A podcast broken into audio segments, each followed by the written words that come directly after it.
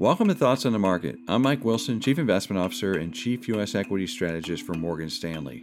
Along with my colleagues bringing you a variety of perspectives, I'll be talking about the latest trends in the financial marketplace. It's Monday, July 13th at 11:30 a.m. in New York. So let's get after it.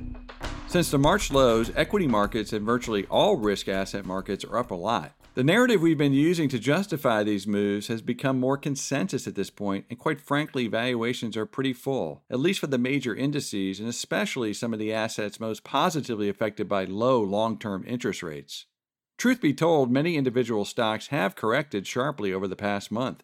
Even the vaunted S&P 500 has not been able to make a new high since June 8th, which is almost 5 weeks ago. Meanwhile, the Nasdaq and China's main stock market have broken out to new highs for the year, and they appear unstoppable. In the case of China, the excitement is partially due to the fact that they are barely seeing any new cases of COVID 19.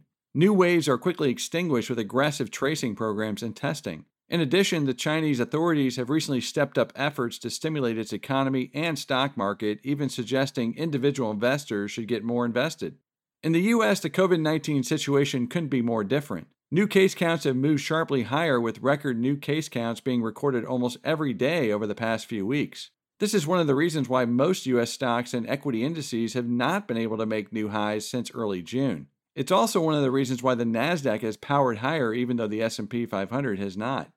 The Nasdaq is comprised mainly of tech and healthcare companies that are viewed as beneficiaries of the pandemic. Working from home requires digital solutions. Meanwhile, potential vaccines and drug therapies to treat the disease will come from the pharma and biotech industries. Finally, with the market concerned about the recovery, long term interest rates have fallen sharply, leaving 30 year real interest rates at all time lows.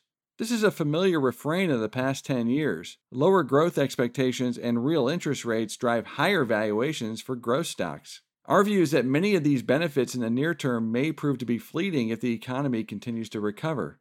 In fact, second quarter earnings season, which begins this week, may lead to some disappointment for stocks that have done exceptionally well over the past month. Software in particular looks vulnerable to us. A related risk is that 30 year real rates start to move higher.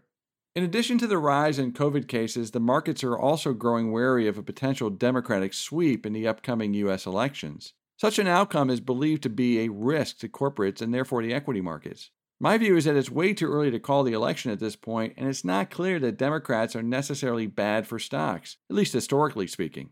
On the other hand, a more clear and present political risk for investors is the fiscal stimulus bill that still needs to be finalized later this month. While we expect the two sides to come together and get it done, it's a very tight timeline that includes a hard expiration date on the supplemental unemployment benefits that have been critical to the recovery so far. Without an extension of these benefits and additional help to the states and local municipalities, the economic recovery will be at great risk.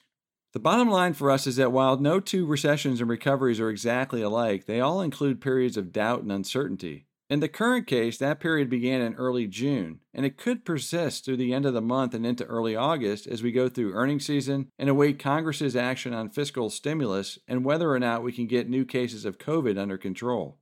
Given our conviction for the recovery to continue, we suggest being patient with your money and take advantage of the opportunity to put that money to work in the more economically sensitive parts of the equity market as we deal with these lingering worries.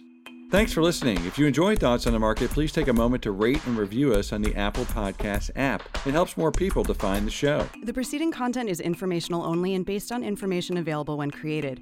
It is not an offer or a solicitation, nor is it tax or legal advice. It does not consider your financial circumstances and objectives and may not be suitable for you.